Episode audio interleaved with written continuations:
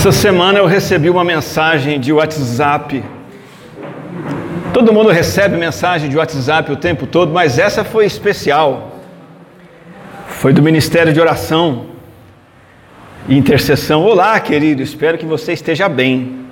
Com o objetivo de cuidar de você e acolher você em oração, um dos integrantes do grupo de intercessão da nossa igreja estará orando exclusivamente por você diariamente por um período de dois meses. Você pode compartilhar aqui comigo os seus motivos de oração para que possamos orar por você? Me mande o quanto antes. Obrigada, que Deus te abençoe. Eu fiquei muito feliz. Me animou muito, claro. E claro que eu já mandei uns nove ou dez motivos de oração. Eu vou dar trabalho para o meu intercessor. A maioria de vocês da igreja deve ter recebido essa mensagem. E essa mensagem me lembrou de um sujeito chamado Epáfras. E ele aparece em Colossenses capítulo 4, versículo 12 e 13.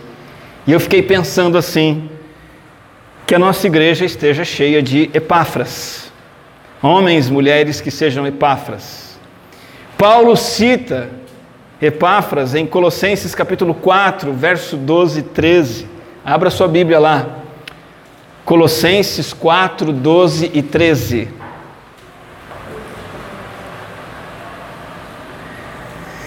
Diz assim o apóstolo na carta aos Colossenses, parte final da carta, encerrando a carta nas saudações finais, ele diz assim no verso 12: Epáfras, que é um de vocês e servo de Cristo Jesus, envia saudações. E o que me chamou a atenção é que Paulo diz assim: Ele está sempre batalhando por vocês em oração, para que, como pessoas maduras e plenamente convictas, continuem firmes em toda a vontade de Deus.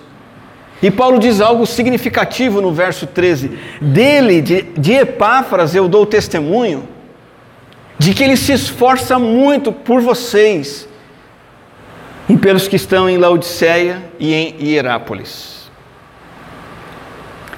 Quem é Epáfras? Ele é fundador da igreja de Colossos. Ele é membro dessa igreja e também, pelo trabalho dele, igrejas foram fundadas em Laodiceia e Hierápolis, cidades próximas de Colossos, no Vale do Lico. Acontece que, apesar de ser de Colossos, ter evangelizado em Colossos, Epáfras viajou para Roma, onde Paulo estava preso e provavelmente ele foi levar notícias da igreja, problemas na igreja e, e procurar uma assessoria com o experiente apóstolo.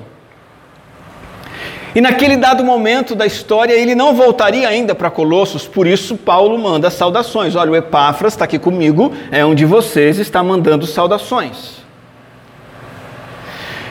E Paulo apresenta duas qualidades notáveis de Epáfras. Primeiro é que ele é servo, escravo de Cristo Jesus. Paulo deixa bem claro quanto esse Epáfras ele é dedicado a Cristo e obediente a Cristo. E no caso dele, como ele demonstrava sua é, devoção a Cristo Jesus. Ele é o único colaborador da lista final de nomes que Paulo apresenta em Colossenses 4, que é elogiado por uma característica que é o ministério de oração. Como servo de Jesus Cristo, a primeira qualidade que Paulo destaca, ele desempenha qual serviço? A segunda qualidade, o serviço da intercessão. Epáfras é o cristão que batalha em oração. E nós estamos numa série de mini, mini série de mensagens, na série maior de Colossenses, estamos terminando os estudos de Colossenses. E essa minissérie, A Quem Você Segue, é esse estudo de personagens de Colossenses 4. Nós cantamos essa canção maravilhosa, sempre temos cantado aqui na igreja para nos lembrarmos da mensagem central de Colossenses, que apresenta Cristo, a imagem do Deus invisível, primogênito da criação. Tudo foi criado por Ele, por meio dele, para Ele, e tudo está em torno dele, e Ele tem supremacia em tudo, e tudo pertence a Ele, nós somos dele. Tá, mas e aí na prática, como isso acontece? Paulo apresenta uma porção de pessoas no final da carta. Epáfras é o sexto nome. E de novo, ele tem atenção especial aqui porque é um crente envolvido com os colossenses de forma direta e intensa, se destacando como um guerreiro de oração, um servo esforçado na intercessão em favor dos crentes de toda aquela região. Ele está sempre batalhando pelos crentes em oração. Quando a gente fala de guerra, a gente tem que pensar em algo que é necessário muitas vezes, lamentavelmente necessário. Porque quando uma guerra começa, você que está sofrendo ataque precisa entrar nessa batalha. É por causa de uma guerra que afegãos terão que ser abrigados aqui no Brasil e já estão sendo. E guerra envolve esforço intenso. E nesse esforço na batalha você pode sair derrotado se você não lutar devidamente. Mas se você vencer, a vitória sempre fará tudo ter valido a pena. A oração é uma guerra, uma batalha. É uma batalha na qual vale a pena entrar e entrar para ganhar.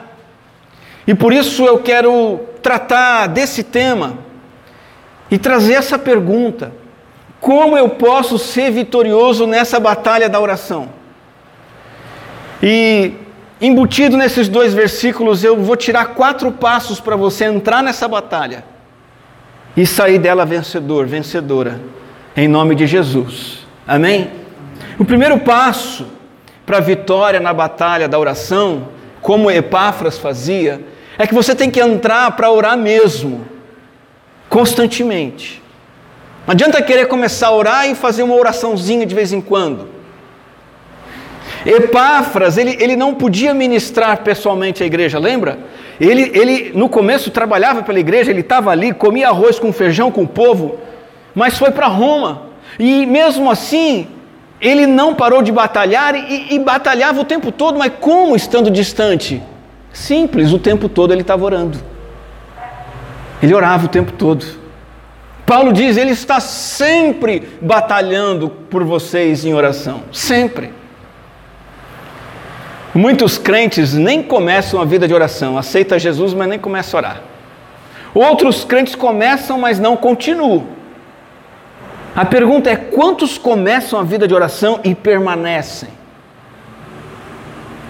Quando Paulo elogia Epáfras, ele está mostrando para nós que oração não pode ser uma coisa eventual. Por exemplo, quando a gente se converte, começo da vida cristã, a gente experimenta Deus, é gostoso, a gente ora, mas muita gente esfria e vai, e vai se tornando uma pessoa fraca e esporádica na oração. Não é assim. Outros oram quando estão com problemas. Está doente, ora, pede oração. Está desempregado, ora, pede oração. Mas fica saudável, para de orar. Arruma emprego, para de orar. Epáfras ora sempre, empregado, desempregado, doente, saudável. Outros oram em momentos cruciais da vida. Pastor, ora por mim, preciso arrumar uma namorada. É, precisa de oração mesmo. Pastor, ora por mim, preciso de uma definição profissional. Irmãos do Ministério de Intercessão, ora para mim que eu não sei se eu compro uma casa ou uma bicicleta, se eu caso, sei lá o que eu faço. A gente precisa orar quando está doente, a gente precisa orar quando está desempregado, a gente precisa orar em momentos difíceis, mas não só. A gente tem que orar como Epáfras, continuamente, noite e dia, semana após semana, mês após mês, ano após ano, a vida toda. Sabe o que é interessante, falando em batalha? Sabe o que é interessante num soldado? Quando um soldado vai para a guerra, ele não tem mais folga. Quando o soldado vai para a guerra, ele não faz mais hora extra. Quando ele vai para a guerra, ele não tem mais dia de descanso. Por quê? Porque ele está na guerra 24 horas por dia. E assim tem que ser com a vida de oração. Como uma guerra precisa ser praticada constantemente. Primeiro passo para você vencer na batalha da oração é você orar continuamente. Segundo passo, você precisa orar intensamente. Segundo passo para a vitória na batalha da oração é orar com fervor. Quando o apóstolo Paulo diz assim, ele está sempre batalhando por vocês em oração, a palavra que ele usou aqui, no texto original da Bíblia em grego, é agonizomai. Você conhece essa palavra? porque é de onde vem a nossa palavra agonizar, agonia. É a atitude de um camarada que entra numa competição e não de uma pessoa que vai passear no parque. Oração não deve ser praticada como quem está indo para um passeio. Oração deve ser praticada como quem está indo para uma corrida, uma maratona de 42 quilômetros. Inclusive, a palavra que Paulo usa, batalhando em oração, para falar de Epáfras, era usada lá no mundo romano antigo para os Jogos Olímpicos da época. As, as lutas, as corridas nas arenas. Então, descreve um atleta empenhando-se o máximo uma amiga nossa, Dani, amiga é, é minha e da Cris, esses dias postou lá no, no, no, aplicativo de corrida dela, que a gente também tem, né? Corri 21 quilômetros. Em duas horas. Uau! Eu que estou tentando correr um pouquinho de vez em quando, 21 quilômetros em duas horas. Isso significa correr um quilômetro em cinco minutos e pouco. Eu tenho a ideia do quanto ela agonizou para fazer isso. Outras duas vezes, essa palavra batalhar, agonizar em oração é usada para o próprio Paulo em Colossenses, das orações que ele fazia pensando na igreja e nos perigos das heresias que estavam rondando a igreja. E Paulo agonizava em oração. Agora, pega isso aqui. Essa mesma palavra é usada para descrever a atitude de Jesus Cristo, nosso Salvador, quando ele estava orando no Getsemane, antes de ser preso, antes de ser crucificado. Jesus agonizou em oração. Oração não é uma atitude, uma postura, não requer de mim uma postura de entretenimento e passeio. É luta, é luta esforçar-se com zelo extremo, empenhar-se em obter algo. Mas, mas que luta é essa? No que consiste essa batalha? É orar com esforço total, é orar com foco total, é orar com tempo, tempo exclusivo só para isso, em que você vai ter que lutar contra outros afazeres. Você vai ter que lutar contra entretenimento, dizer não para o entretenimento, dizer não para o sono você vai ter que dizer não para emergências. Você vai ter que dizer não para uma mente que é inclinada à distração, a minha é. Nós precisamos lutar. Porque senão a nossa oração vai continuar sendo como? Aquela, sabe, quando a gente começa e não sabe quando termina? E não é que não sabe quando termina porque orou muito tempo, não sabe quando termina porque dormiu antes de, de, de saber que estava orando. Temos que lutar. Temos que lutar. Como fazer isso? Eu tenho, eu tenho três dicas simples, rápidas. Primeiro, para você orar intensamente, em primeiro lugar, precisa praticar a disciplina de ficar a sós. Se você não aprender a ficar sozinho para orar todo dia um tempo, você não vai orar como Epáfras. E sozinho presencialmente, né? Imagina o desafio do Maurício ficar sozinho na casa dele lá, Santa, Santa, Luz, né? Santa Luz.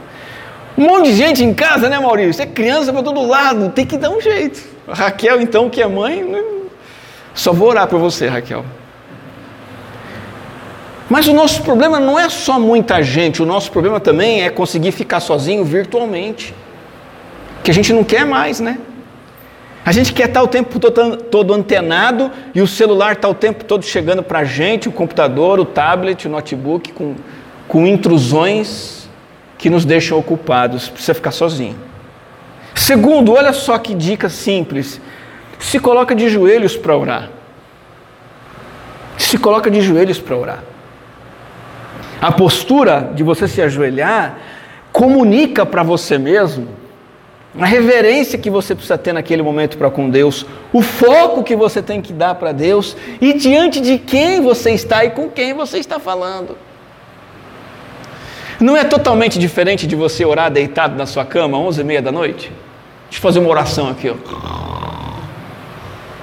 Totalmente diferente.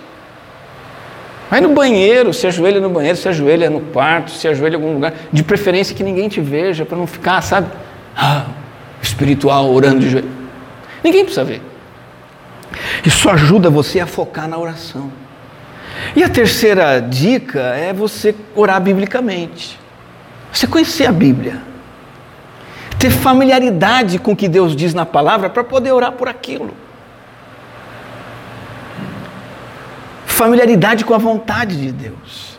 E então, a partir daquilo que você está lendo, você vai conversando com Deus. Eu gosto muito de orar assim e oro assim, lendo e falando com Deus. Leio o texto do dia e falo com Deus, depois leio de novo e vou conversando, e vou dialogando, e vou fazendo intercessões em cima daquilo. Isso me ajuda a orar com mais intensidade.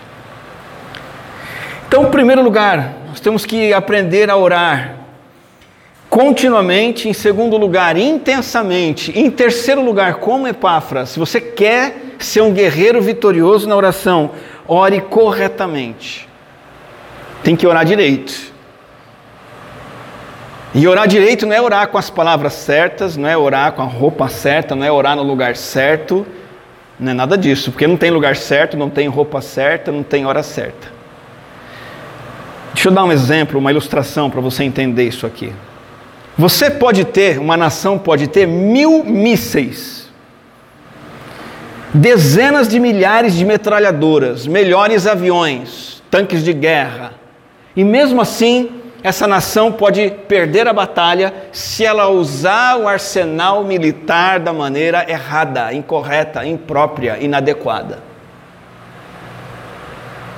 Especialistas dizem que é por isso que os Estados Unidos perderam a guerra para o Vietnã 1965, 1973. Arsenal militar incomparável, perderam a guerra, porque não souberam utilizar a sua arma. Veja que a oração é uma arma militar poderosíssima, mas se você usar do jeito errado, ela é inútil. Precisa usar corretamente, ou seja, com a finalidade certa. Epáfras orava corretamente, por quê? Porque ele sabia o que pedir. Eu oro para que, como pessoas maduras e plenamente convictas, vocês continuem firmes em toda a vontade de Deus. Epáfras orava pelos crentes das igrejas do Vale do Lico, onde ficava Colossos. Ele orava para que fossem maduros, para que fossem maduros espiritualmente, para que conhecessem a vontade de Deus. Na verdade, nós temos aqui três motivos corretos para orar, três coisas pelas quais nós devemos orar. Primeiro, por maturidade espiritual. Paulo diz assim: Epáfras ora o tempo todo, intensamente, para que vocês sejam maduros na fé. A palavra maduro aqui significa algo que foi atingido, alcançado. Como maduro de uma fruta, a fruta chegou no alvo maior dela, ela amadureceu, está pronta, está completa. No caso das pessoas convertidas a Cristo Jesus, cada crente que se converte é uma fruta verde. É até meio azedo, coitado do crente novo, né? Mas vai amadurecendo, vai ficando doce, demora, mas vai. E é isso que precisa acontecer quando a gente aceita Jesus, ele tem que amadurecer e se tornar adulto na fé. Ou seja, nos tornarmos cada vez mais parecidos com Jesus Cristo. Ter idade adulta, espiritualmente falando. Temos convicção do que Deus deseja para nós e, e, e cremos e vivemos de acordo com aquilo que Deus deseja para nós. Tem um fenômeno nas escolas brasileiras que é o seguinte: minha mãe é professora, ela me diz isso. Tem aumentado a cada ano o número de crianças na quarta e na quinta série que ainda não sabem ler e escrever. Entraram na escola, primeira série, segunda, terceira, chegaram na quarta, na quinta, se tornaram alunos, mas não aprenderam. E isso pode acontecer com crentes. Aceita Jesus, se batiza, mas continua criança na fé. Não aprende a palavra, não mergulha na palavra, não começa a colocar a palavra em prática não enxergam o que a palavra diz sobre os seus próprios pecados, não sentem a dor dos seus próprios pecados, não abandonam os seus pecados, continuam só indo para a igreja, vai para a igreja, aí começa, né? Ah, mas tal igreja é melhor, aí vai para a igreja melhor. Aí depois a igreja melhor fica ruim, aí vai para outra. E esse é o crente maturo. Ao invés de crescer em Cristo, ele fica procurando coisas boas para saciar os seus apetites. Temos que orar como Epáfras, para que o povo que conhece Jesus comece a amadurecer espiritualmente. Só que Epáfras não orava só por isso. Ele fazia um segundo pedido que está ligado a esse primeiro. Epáfras orava também por convicção espiritual. Ele queria que o povo lá do Vale do Lico fosse maduro e plenamente convicto. Essa palavra aqui, estar plenamente convicto, significa que, que eu estou preenchido e completo até o máximo em termos de, de conhecimento e convicção da vontade de Deus. Eu imagino Epáfras orando lá com Paulo, em Roma. Senhor, em nome de Jesus, faz aquele povo abrir a Bíblia, faz aquele povo ler a Bíblia, entender e praticar a Bíblia. Essa é a oração que a gente tem que fazer também. Orar para que todo o povo de Deus conheça a palavra, seja convencido pela palavra, dominado pela palavra, subjugado pela palavra, que creiam no que está escrito na palavra e obedeçam à palavra. Por convicção espiritual. E por último, esse é um pedido corretíssimo: orar para que nós pratiquemos a vontade de Deus. Paulo diz: Epáfras, ora, ora sempre para que vocês continuem firmes em toda a vontade de Deus. Vontade de Deus aqui é o que Deus deseja, tá? E Ele deseja de maneira tão clara que Ele determinou por escrito que seja feito por nós. A vontade de Deus são seus propósitos e mandamentos revelados por escrito na palavra, seus mandamentos, seus preceitos. Veja que Paulo diz assim: continuar firme, né? Epáfras orava para que os crentes continuassem de pé, firmados, estabelecidos. Sabe quando alguém aqui, alguns aqui já foram e são, né? Vigias. Você vigia num lugar lá, você tem que ficar naquele posto. É uma porteira de entrada, é um banco, a entrada de um banco, você tem que ficar ali vigiando. Se você sair dali, vai dar BO. Essa ideia Epáfras orava para que os crentes continuassem firmes, sem desistir, sem fraquejar em fazer o que Deus manda. Continuar pronto e preparado, com a mente voltada para a palavra, atitudes voltadas para a palavra, ações submissas à palavra, sem hesitar, sem desistir. É por isso que nós devemos orar, essa é a oração correta. Essas são as orações corretas. Oração vitoriosa é somente aquela que é feita pelos motivos corretos, como Epáfras orava. Tem gente que vê oração como estratégia, uma simpatia, para as coisas darem certo na vida. Muita gente vê oração assim. Não é. Oração não é isso. Né? Ah, me disseram que se orar vai dar certo, então eu vou orar para dar certo.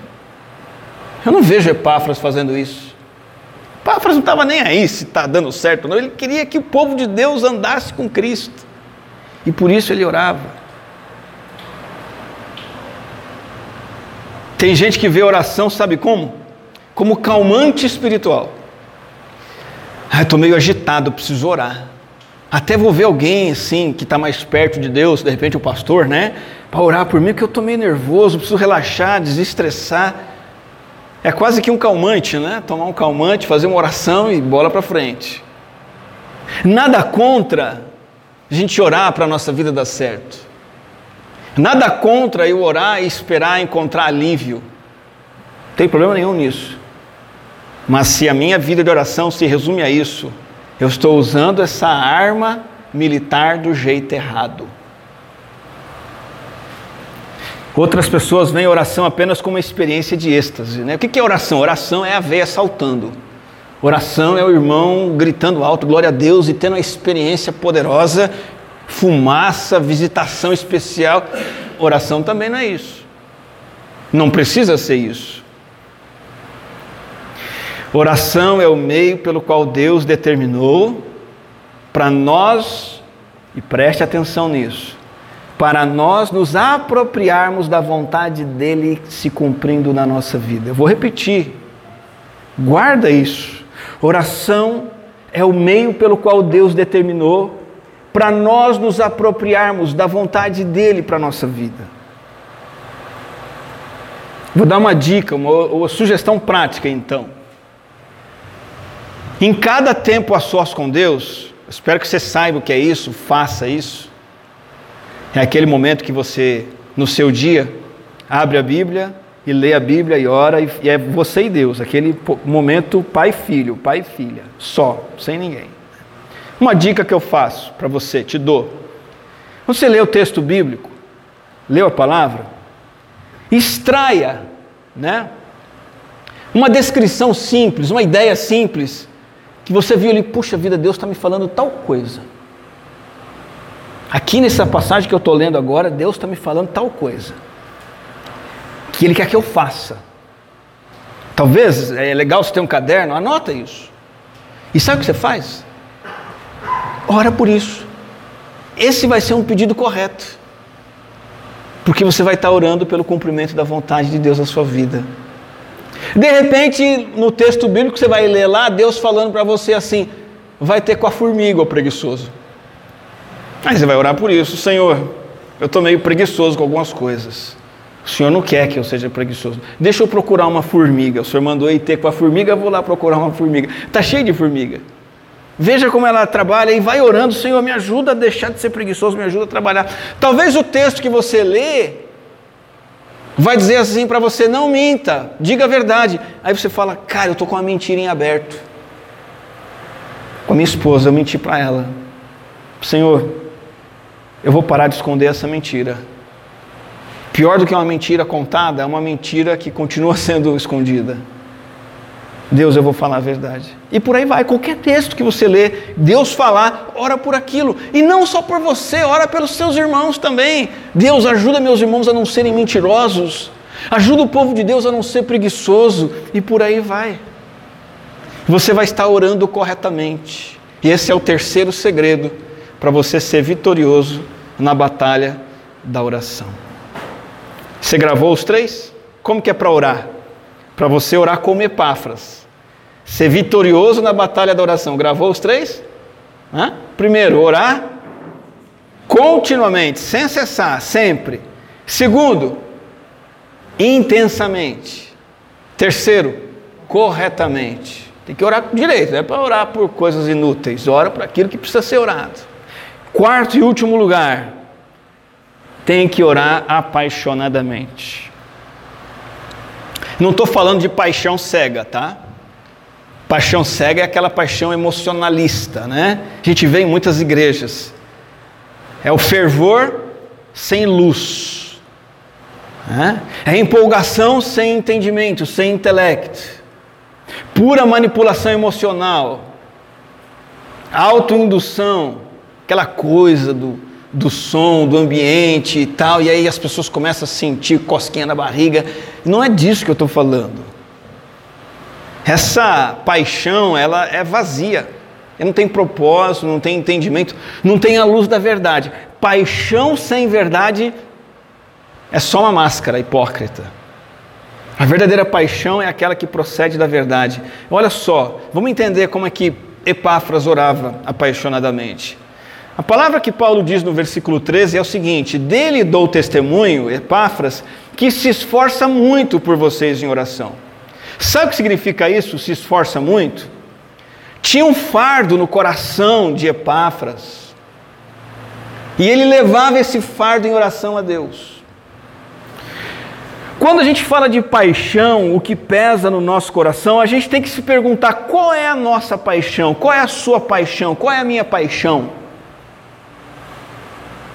Se for sucesso material, Você é um guerreiro nanico na oração.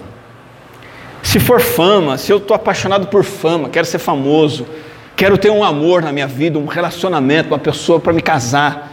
Eu sou apaixonado por entretenimento. Eu sou apaixonado por trabalho, adoro trabalhar. Eu sou apaixonado pelos estudos. Se essas são suas paixões, tudo bem. Só que esquece ser bem sucedido na vida de oração. Por quê? suas paixões estão distorcidas e equivocadas. Só vence na vida de oração quem ora com o coração cheio de devoção pelas coisas de Deus. A paixão da qual eu falo aqui é a preocupação com o que Deus se preocupa. Deus está preocupado com quanto você vai ganhar de salário esse ano? Deus está preocupado com quantos seguidores você vai ter na internet? Deus está preocupado com as pessoas acharem você sensual? Deus não está preocupado com essas coisas. Deus está preocupado com as crianças afegãs que precisam de teto, comida e Jesus. Deus está preocupado com o sertão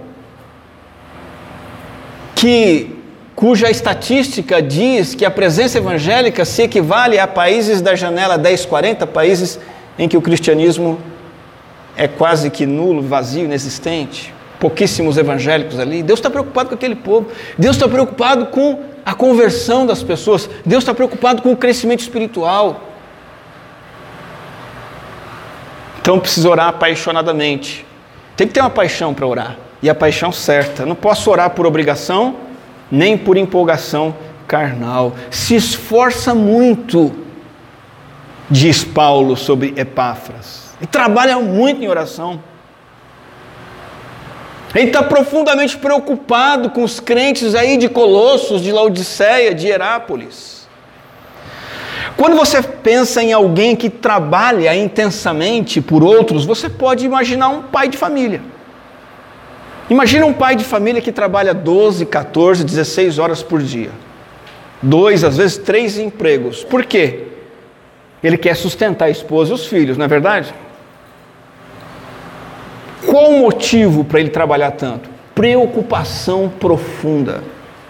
É o mesmo que acontecia com Epáfras, que precisa acontecer comigo com você. Agora, olha que coisa extraordinária. Paulo diz assim: dele dou testemunho de que ele faz isso. Sabe, eu imagino Paulo lá na prisão em Roma. Ele olhava Epáfras, Epáfras estava orando. Ele ouvia Epáfras falando alguma coisa, nossa, ele está falando com Deus. E Paulo só via Epáfras orando. Eu, eu posso testemunhar. Eu vejo ele orando o tempo todo. E eu imagino até que Paulo era impactado por isso. Ele, o grande apóstolo, dando esse testemunho, provavelmente Epáfras foi uma bênção na vida de Paulo como exemplo de oração. E nós já sabemos pelo que Epáfras tanto orava, pela maturidade do povo, para que o povo conhecesse a palavra e para que eles obedecessem à vontade de Deus, ficassem firmes na vontade de Deus. Essa é a paixão de Deus. Então, essa é a paixão de Epáfras. E essa tem que ser a paixão de quem ora para que seja um guerreiro vitorioso na oração. Eu imagino que esforçar-se muito, essa paixão inclui, como toda paixão, um pouquinho de ciúme também. Eu imagino Epáfras um, um cara um pouco ciumento. Ele tinha o ciúme daquelas pessoas convertidas que deixassem de adorar Cristo e começassem a se voltar para as coisas do mundo, se esfriassem na fé, abandonassem a devoção a Cristo. Fundador da igreja de Colossos não se conformava, não aceitava passivamente a erosão da fé dos seus irmãos. O amor de Deus no coração dele o levava a, lutar e agonizar em orações para que aquelas pessoas não desperdiçassem a salvação que o Senhor tinha dado para eles. O crente que está distraído com as coisas desse mundo, seduzido, apaixonado pelas coisas desse mundo, nunca vai triunfar na vida de oração. Por quê? O coração dele é frio para com as coisas de Deus, ele ama as coisas terrenas. Essa é a razão pela qual muitas pessoas são fracas na oração. Não é porque não sabe orar, porque não tem a unção dobrada do Espírito lá, que a igreja do poder, não sei das quantas, ministra. Não, não é por isso. Não é porque é uma pessoa simples, pouco escolarizada, também não. Muita gente é fraca na vida de oração porque as paixões estão distorcidas. não estão voltadas para Cristo e Sua palavra, estão voltadas para as coisas deste mundo. Então você vê que tem uma relação entre o, com o que eu me preocupo, o que realmente me interessa, pelo que sou apaixonado, e aí eu luto em oração por isso, ou não. E se eu sou um individualista, que não me preocupo com outros e só me preocupo com coisas materiais para mim mesmo, eu não vou conseguir ter uma vida de oração assim, porque Deus não vai abençoar essa vida de oração. Eu vou jogar uma pergunta para mim, para você aqui. Como ter um coração apaixonado pelas coisas de Deus? O que, que eu posso fazer, pastor?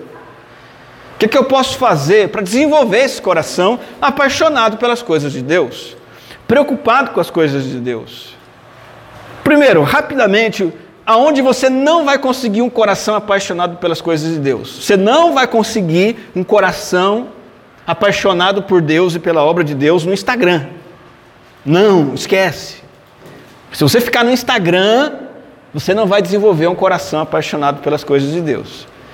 Se você ficar assistindo jornal, fiquei sabendo de um aposentado, se aposentou recentemente. A filha dele falou assim: Nossa, meu pai agora se aposentou, vê jornal o dia inteiro.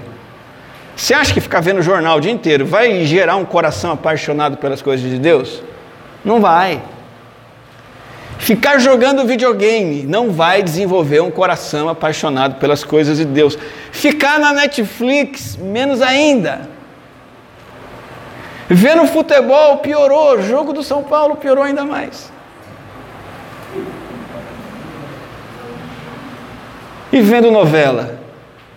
Vendo novela, você não vai desenvolver o coração apaixonado pelas coisas de Deus. Primeiro, você vai desenvolver um coração apaixonado pelas coisas de Deus pedindo isso a Ele em oração. Deus, me dá um coração que ama o que o Senhor ama. Me dá um coração voltado para os teus propósitos, teus planos, tua vontade, porque meu coração, Senhor, ele é inseguro, incerto, dividido, oscilante. Meu coração é uma bagunça. Parece coração de menino, adolescente de 12 anos de idade, uma semana está perdidamente apaixonada pela Maria. Na outra semana, a mulher da vida dele é a Joana. E na outra é outra. Em um semestre, ele ficou perdidamente apaixonado por 30 garotas. Nosso coração é assim, facinho, facinho, ele deixa de amar as coisas de Deus. A gente tem que orar, Senhor, me dê um coração apaixonado por Ti. Segundo, inflame o seu coração com a palavra. Não tem coisa melhor para incendiar o coração da gente com as coisas de Deus do que a Bíblia. A Bíblia é viva. Você não vê sua Bíblia se mexendo na prateleira, né? mas ela é viva. Ela não se mexe, mas é viva. Ela contagia. A Bíblia nos mostra o que Deus pensa. A Bíblia nos mostra o que Deus quer o que Deus fez, o que Deus está fazendo, o que Ele fará. A Bíblia mostra o amor de Deus pelo perdido, pelo refugiado, pelo viciado. A Bíblia mostra todas as coisas a respeito de Deus. Se eu começar a beber disso aqui, eu vou começar a ficar apaixonado pelas coisas de Deus. Terceiro lugar, você quer ter um coração apaixonado pelas coisas de Deus? Ande com gente apaixonada por Deus. Adianta. Seus relacionamentos geralmente determinam quem você é, seu caráter, seus gostos, suas escolhas, suas preferências. Se anda com gente apaixonada por álcool, você vai se apaixonar pelo álcool. Se você anda com gente apaixonada por vícios, você vai ser um viciado. Se você anda com gente apaixonada, gente, é simples, não preciso dar exemplo mais. Se você andar com gente crente, que lê a Bíblia, ora, quer andar direito, você vai desenvolver paixão pelas coisas de Deus também. A minha conclusão é, é o meu desejo. Meu desejo para comigo mesmo minha família e a igreja e todos nós aqui, que nós tenhamos uma vida de oração vitoriosa. Que você triunfe nessa batalha, como Epáfras. E para isso você ore continuamente, não para de orar. Intensamente. É batalha, é de joelho, é sozinho, é conhecendo a Bíblia.